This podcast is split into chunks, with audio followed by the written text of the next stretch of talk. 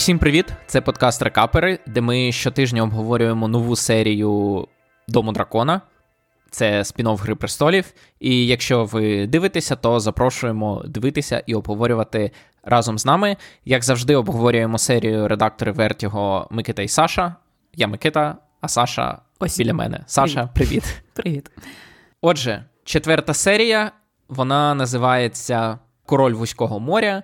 В ній принц Деймон повертається в королівську гавань, де він сам себе проголошує королем, а потім сам добровільно складає корону і починає займатися освітою своєї племінниці, яку він вже 4 роки не бачив. Отже, Саша, як тобі в цілому серія? Е, Мені здалось дуже цікавим, що ми в попередньому подкасті якраз обговорювали те, що скоріше все серіал знайшов свій темп, і що це якраз оце поєднання довгих політичних діалогів, монологів і, і, і насильства. І що, скоріше все, подальші серії виглядатимуть десь так. І якраз ця серія, мені здається, трошечки зламала цей шаблон. Вона більш зосереджувалась конкретно на досвіді Рейніри. І е, доволі, мені здається, серіал фактично від неї не відходив. І також цікаво, що ми також з тобою в попередньому подкасті обговорювали, коли ж буде таймджемп, і говорили про те, чи він буде на початку серії, чи він буде всередині серії, а його не було. Так, в цій серії не було, так. і навіть в наступній, скоріше за все, можливо, на початку теж не буде, але Очікуємо все-таки в наступній серії, що буде таймджамп. Е, тобто час пройшов. Ми бачимо, що Елісент, наприклад, народила ще одну дитину, яку нам навіть не представили. Нам просто показували, що щось маленьке вже кричить. Але нам навіть не показали стать цієї дитини, нам її не назвали. І е, взагалі, от навіть якщо згадати початок серії, то е, це дуже цікаво, тому що, як я казав, я читав перше джерело, і там в першоджерелі іноді дуже. Е, важко, коли просто називають е, людей, яких ти ніколи не бачив і не чув, і там, е, а потім сір Бормунд і сір Орвел, і ще якийсь сір там посварилися або побилися, або повбивалися, і більше ми їх ніколи не бачили. Я думаю, ну в серіалі таких проблем не буде, тому що у кожної людини буде, скажімо так, ім'я, з яким я можу цю людину асоціювати, і я не буду плутатися. В результаті це не допомогло, тому що на початку нам показують, як один сер вбиває іншого сера, при цьому нам їх не представляють виявляють. Тобто, якби картинки у нас є, але ми бачили, як один Блеквуд убив якогось Баратеона. Але ми не знаємо, що це був за Баратеон і як звали цього малого Блеквуда, який його вбив. Тому в серіалі в цьому плані не краще. І також мені здається, якраз ось цій серії стає е, помітним розбіжність між першоджерелом і і екранізацією через те, що пам'ятаєш, в першоджерелі було багато таких моментів, коли представлялися альтернативні версії подій е, за версією цього. Е, його здається, звали Машрум, який був як як, як це називається? Код Джеста. Ем... Гриб. Е, його звали Гриб, і це був е, скоморох. Так, е, саме це слово я забула, не слово гриб. Е, е, І тут якраз ми бачимо, що нам, в принципі, доволі впевнено показують якусь єдину версію події, яка, принаймні, мені здається, в цій серії була чимось, напевно, середнім між між двома версіями. Е, які описувалися в першоджерелі через те, що там була одна версія подій, за як, за якою, якщо я не помиляюся, просто Деймон переспав зі своєю племінницею, а в іншій якраз ось на думку цього гриба, який завжди е, пропонував більш вульгарні і, і деталізовані скандальні пояснення подій, він якраз розповідав про те, що Деймон її водив по борделям е, і, скажімо так, корумпував цю наївну е, принцесу, якій явно не вистачало також пригод на свою голову. І тут ми бачимо щось, щось середнє між цими двома подіями. Ну, я б насправді, якщо ми вже до цього прийшли, то давай про це поговоримо. Е, насправді це було одне з те, чого я чекав найбільше, тому що справді в першоджерелі були постійно альтернативні версії. Нам ніби як не показували, що насправді відбувається. І тут критичною подією я б назвав не те, що було між Деймоном і Рейнірою, а те, що сталося пізніше, а саме те, що дуже важливо для сюжету і для взагалі для всього серіалу, що сталося між Рейнірою і Сіром Крістоном Колом, тому що в першоджерелі були дві версії того, що сталося. За однією з версій, Сір Крістон за ніч до того, буквально, як принцеса мала виходити заміж за Лейнора, увірвався до неї в спальню і запропонував їй втекти. Він сказав, що він вже знайшов корабель, і нехай вона з ним втікає, і вони е, поїдуть у вільні міста, де він стане найманим мечем. І таким чином буде заробляти її на життя. На що королева сказала, що ні, якщо ти готовий зрадити клятві білого плаща, тобто королівської варти, то ти зрадиш і мене. Це перша версія. Тобто він її хотів, а вона сказала ні. А друга версія і версія гриба це те, що вона сама до нього прийшла, вона його звабила, а він сказав ні і вигнав її. І таким чином вона його хотіла, а він сказав ні. А в результаті те, що ми побачили, це взагалі не збігається з книжкою, тому що у кожній з версій хтось із них каже ні, і в результаті між ними нічого немає. А в серіалі ми побачили, що ніхто з них так ні і не сказав. Ні, сер Крістон, бо там був момент, наприклад, коли вона допомогла йому зняти вже його лати. Там були ніби такі двері, і я був готовий до того, що зараз він їх закриє і скаже на добраніч принцесо. Але ні. І тому це дивно для мене, і це дуже розходиться з книжкою, тому що цей персонаж важливий, і після цього. Я не думаю, що це буде великим спойлером, але після цього у них буде розкол. Якщо Кристон до цього був постійно разом з нею, тепер він буде її, скажімо так, головним антагоністом взагалі. І як це вони випишуть після того, що між ними було, мені дивно. Спочатку я навіть подумав, що вони об'єднали декількох персонажів е, в одного.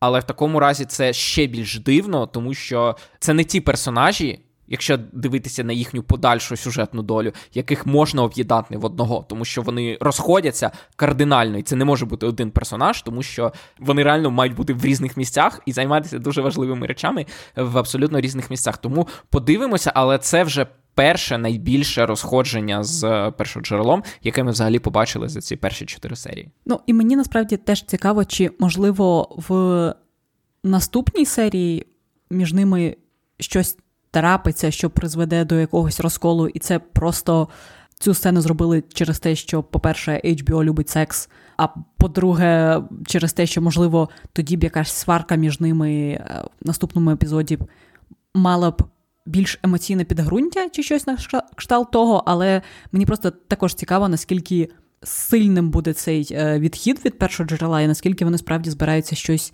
щось змінювати через те, що поки що, в принципі, серіал доволі добре відтворює те, що було написано, просто додаючи якісь якісь деталі. Ем... До речі, дуже приємні і цікаві через те, що, наприклад, мені ось, ось також в цій серії останній сподобалося. Те, що ми бачимо, що стосунки між Леді Елісант і Рейнірою вони знову стали трошки теплішими. І мені здається, що це якраз більш реалістична версія подій з людської точки зору, ніж просто там люди, які політичних причин просто є там протистоять одна одній і, і, і все. Тому це трошки більш динамічно. Ну так, плюс е, нам важливо, все-таки йде час. Нам цього не показують, бо немає якогось хронометражу. Але час іде, пройшло два роки, і відповідно за цей час між ними, от вони зрозуміли, що їм важко знайти якусь компанію, крім одна одної в цьому палаці. Так, але от до того, що ти раніше сказала, що HBO любить секс. Просто є відомий скетч, здається, він в SNL був, або, можливо, в Funny or Die якомусь. It's not porn, it's HBO, коли актори захоплено розповідають е, різні пози, в які їх змушували ставати на зйомках, і їхні перелякані батьки кажуть: Ти що, знімаєшся в порно? А вони кажуть, ні, це новий серіал на HBO. Просто в HBO є слоган: це не TV, це не телебачення, це HBO. Тут, власне, це не порнографія, це HBO. І от ця сцена була якраз абсолютно непритаманною для HBO, тому що вона була знята так, як е, такі PG-13 сцени, які висміював свого часу ще Остін Пауерс в 90-ті роки, коли камера старанно уникає найінтимніших, скажімо так, частин тіла, тому що ну, цього нема в контракті, і через це дивно. Тобто, зазвичай HBO або показує все, або уникає взагалі таких сцен. Тобто можна було їх зачинити в кімнаті, і ми би так зрозуміли, що тому таке рішення мені не те, що не зрозуміле, тому що вони сказали, що вони будуть намагатися менше е, менше використовувати оголене тіло, як скажімо так, інструмент для привернення глядачів. Але з іншого боку, як ти кажеш, HBO любить секс, але це був не той секс, який, який любить HBO, як правило. Так, хоч е, і це насправді мені здається, що було доволі цікаво, що була сцена в борделі, яка виглядала так, ніби нам ось ось покажуть щось скандальне і доволі графічне але вона теж була знята так доволі в темному приміщенні напівнатяками, якимось колажем стіл. Потім ця була сцена між е, Рейнірою та лицарем. І я навіть не знаю, можливо, можливо, справді часи змінюються, і і це показник того, що ця гра престолів це вже це вже не та гра престолів, яка колись колись була. Так, ми ми не будемо за цим страждати, але е, все-таки головна тема серії мені дуже сподобалася, і це, власне, ідея, чим відрізняється розпуста від сексуальної емансипації. Що okay. ти скажеш на це, Саша? Е, Ну, по-перше, взагалі дуже дивно е, в. Тобто, окей, були, були сцени в Грі престолів, які показували жіночу сексуальну емансипацію. Там е, відома сцена з Дайнеріс. Але переважно, коли ми думаємо про гру престолів, тобто у нас е, якраз дуже графічні сцени сексу в серіалі вони асоціюються з чимось іншим. Зазвичай це або сексуалізоване насильство, е, тобто вони зазвичай все-таки показують дещо іншу динаміку влади. А тут те, що проявляла ініціативу якраз Рейніра, і, і, і те, що ми відчуваємо, що вона справді справді намагається якось е, знайти щось більше в цьому житті і не страждати від того, що вона народилася дівчиною, і, і це означає, що їй все заборонено. Це доволі прикольно, це класно для героїні Гри престолів, яка знає, чого вона хоче. Тому це, мені здається, це було якраз якраз доволі цікаво, особливо враховуючи попередні сезони е, серіалу. І я хотів би сказати, що якраз дуже прикольно знову залучили Елісент для.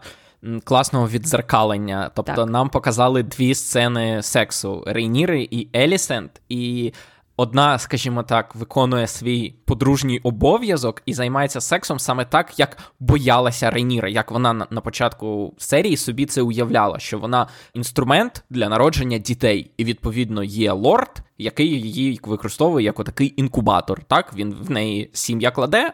Потім з'являються е, нащадки, спадкоємці. І відповідно Рейніра боялася саме такого. І натомість, навпаки, сцена Рейніри, яка отримує задоволення, яка сама ініціює цей процес. І тому так, я вважаю, що знято було це надзвичайно добре, і це знов таки те, що ми говорили в попередній серії, що серіал не боїться показувати своїх персонажів з різних боків, тому що все одно є люди, які навіть за мірками нашої моралі е, будуть вважати Рейніру розпусницею.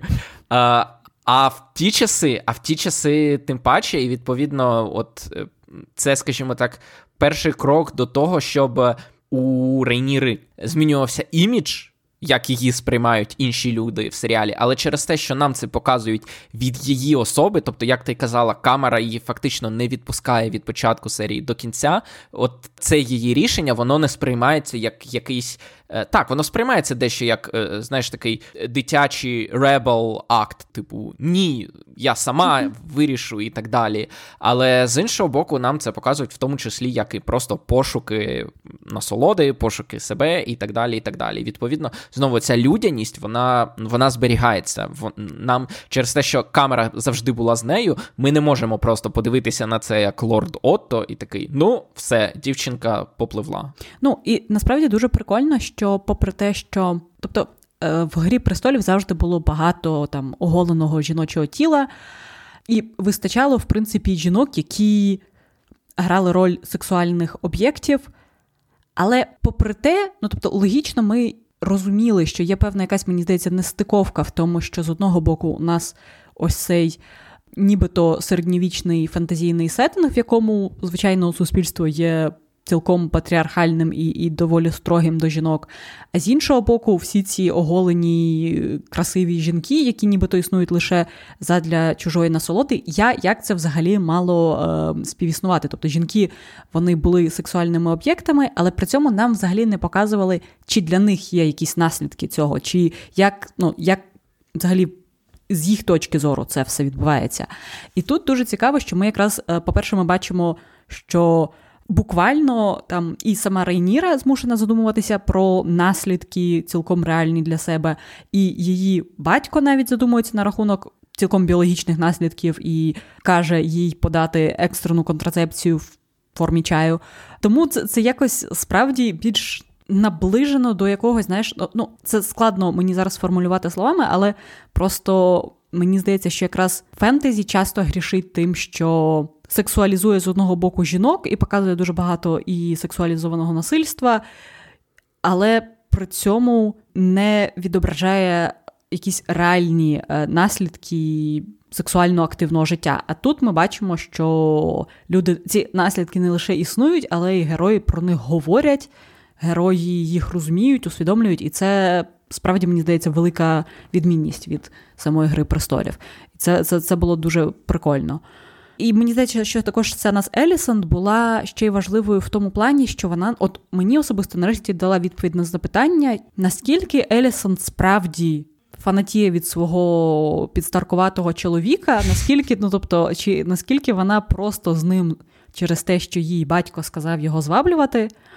І мені здається, що якраз ось Знов таки, я розумію, що можливо в неї просто саме в цю ніч боліла голова, але е, справді відчувалося, що для неї це про обов'язок, про те, що треба робити те, що їй кажуть, а не про якісь там страшну пристрасть і, і любов до Візеріса щоб принаймні її трошечки більше, мені здається, е, охарактеризували. Це була класна дрібна деталь. І якщо вже ти казала про е, жінок, які використовують свою сексуальність як важіль влади, то маленька деталь цієї серії, що саме місарія, яку Деймон хотів колись назвати своєю принцесою і подарувати їй яйце.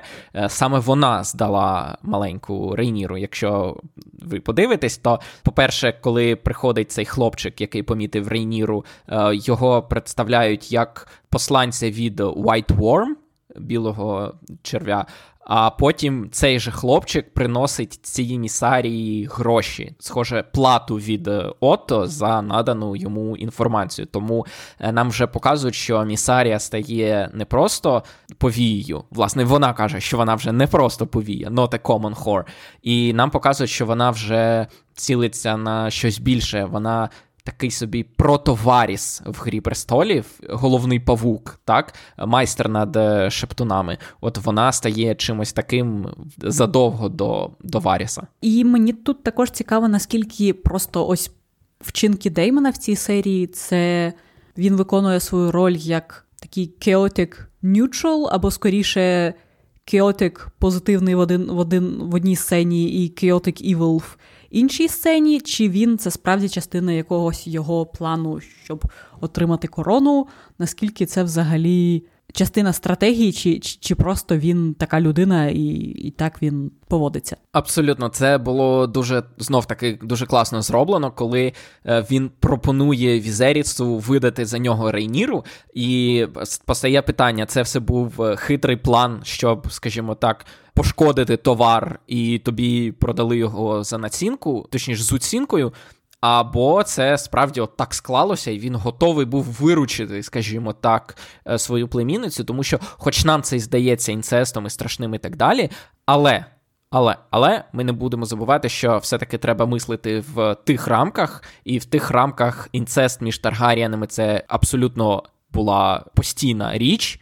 Тобто брат завжди майже одружувався з сестрою, і тому така пропозиція Деймона вона не була чимось е, абсурдною якоюсь спекуляцією. Це була цілком виважена пропозиція, е, на яку Візері, звісно, не пристав, але. Знов таки варто пам'ятати, він супершанований лицар, е, він брат короля, і відповідно пропозиція взяти собі за дружину Рейніру це не було чимось таким абсурдним і диким і неприпустимим. Це був, в принципі, теж варіант, який який можна було, якщо тверезо, то оцінити і і зважити. Ось мені насправді навіть цікаво, чому е, чому Візеріс відмовився. Тобто, це лише викликано його негативними емоціями до брата, які накоплювались протягом е, довгого часу і, і нарешті отримали кульмінацію. Чи це просто знов таки, попри те, що там інцест між Таргаріанами вважається цілком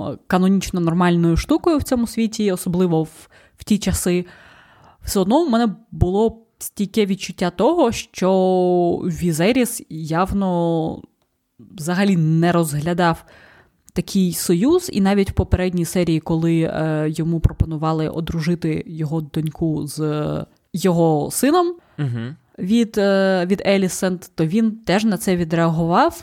Мені здається, дещо скоріше, як як людина з моральністю сучасного вже глядача, а не а не тогочасного короля Таргаріана, який виріс в світі, де це абсолютно нормально і є традицією і абсолютно нормальною частиною життя. Сто відсотків. Я навіть не знаю, чи є сенс повертатися до книжки, але реально Візеріс виглядає як е, людина з нашими, умовно кажучи, більш-менш етичними нормами, якого закинули в ті часи, і коли хтось пропонує йому там одружитися з 12-річною дівчинкою або видати свою доньку заміж за свого власного брата, то він на це реагує як ну, сучасний, так. скільки там йому 40-50 е, років мужик, який такий: ви що, мою донечку? Ніколи, це ж моє золоце. І так, в ті часи це інше, в принципі. Ставлення і до жінок, і до дочок, і до ну, взагалі. Тому так, цікаво, це було свідоме рішення, чи це не знаю, чим це було викликано, але так, справді він такий дещо анахронічний персонаж. у Так, так, від справді, мені здається, часом грає роль, знаєш, е, audience surrogate, який реагує так, як як ми б реагували, і ставить ті uh-huh. запитання, які б ми поставили, через те, що загалом, ну тобто, і те, як він реагує.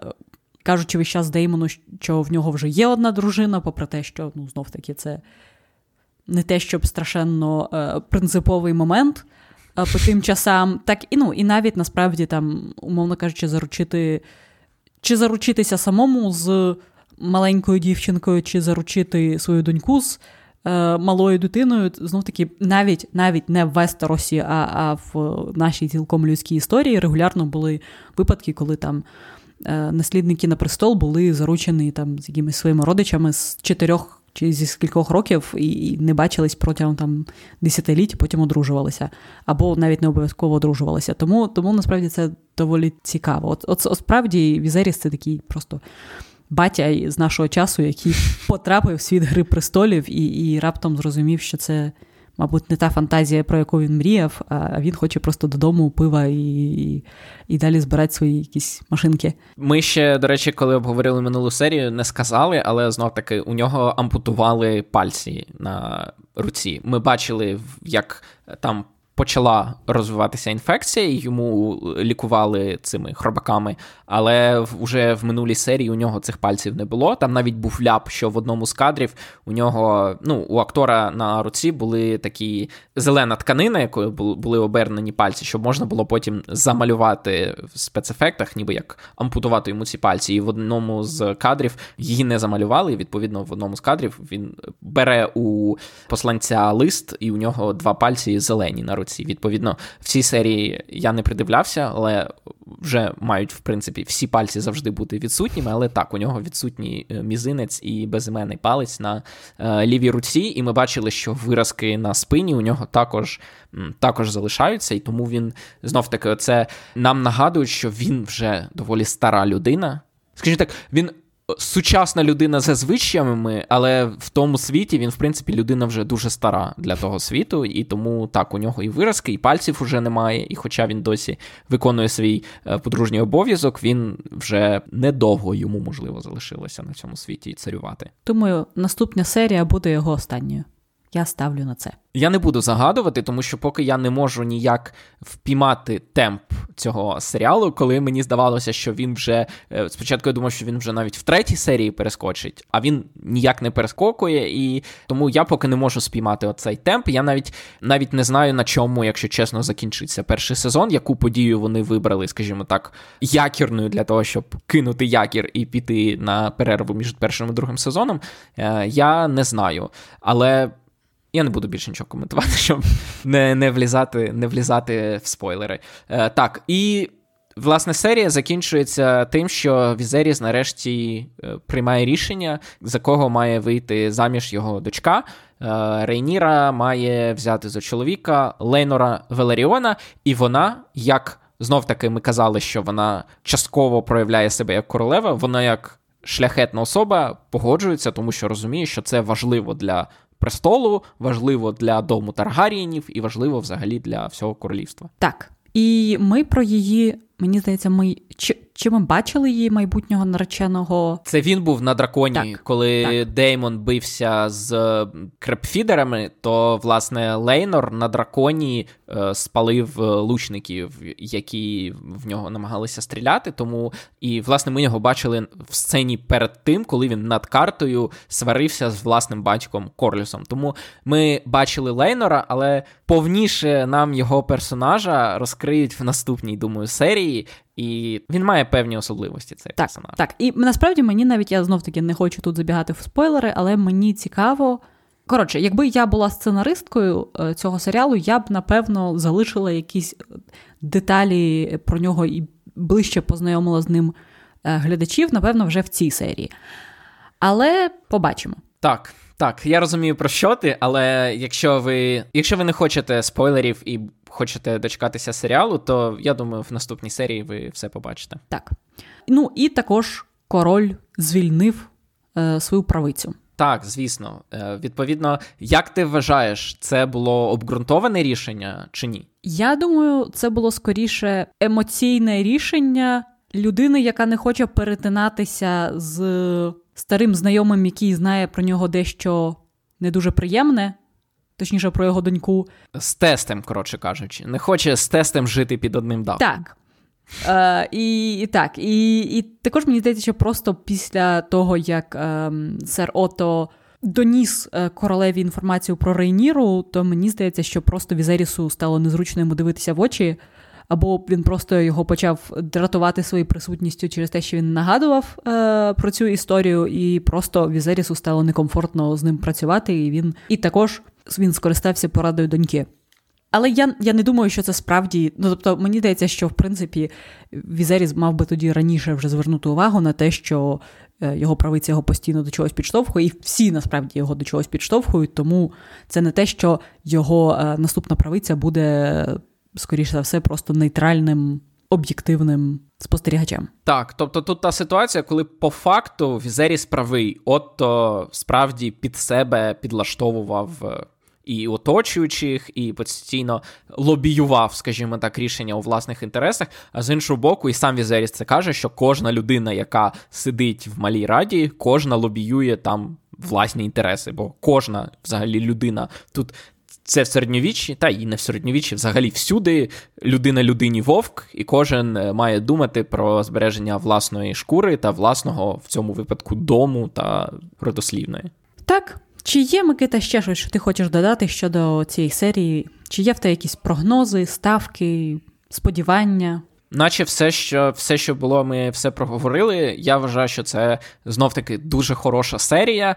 Я вважаю, що поки що, можливо, найкраща в цьому серіалі, на мій погляд. Я я тут з тобою погоджусь. Єдине, що мені знов не спо... мені не сподобалась зачіска Деймона через те, що він але вже коротке волосся. Він вже коротке, але він виглядав дещо так сучасненько. Якби він прийшов стрижений під горшок, Мед Сміт, звичайно б не виглядав настільки гарно, але мені здається, це було більш time accurate зачіскою. А мені сподобалося. Мені здається, що в тій сцені, де його показують ззаду, там прям видно, що ніби як мечем обрубане волосся. Воно так не, неакуратно ззаду підстрижено. Таке враження, що от у нього було це довге волосся, і просто він мечем його відрубав, цей хвіст, і от так і пішов. Тому мені було ок. Але я не спеціаліст з зачісок, я намагаюся уникати стрижки взагалі. Якщо раптом нас е, слухають перукарі або експерти з волосся перук і ще чогось, будь ласка, пишіть нам свої коменти. Нам дуже цікаво почути, що ви думаєте на рахунок цього всього. На цьому все. Дякуємо за те, що слухали. Дивіться Дім Дракона з нами, а тим часом підтримуйте Збройні Сили України. Е, їм зараз дуже потрібна, в тому числі і фінансова підтримка для продовження контрнаступу. Давимо русню. Чекаємо наступних серій, слухаємо інші наші подкасти, такі як, наприклад, щотижневик Вертіго, де ми щотижня обговорюємо як новини кіно та серіалів, так і новинки кіно і фільмів, які виходять на екрани великі і маленькі. І почуємося наступного тижня. Па-па. До побачення.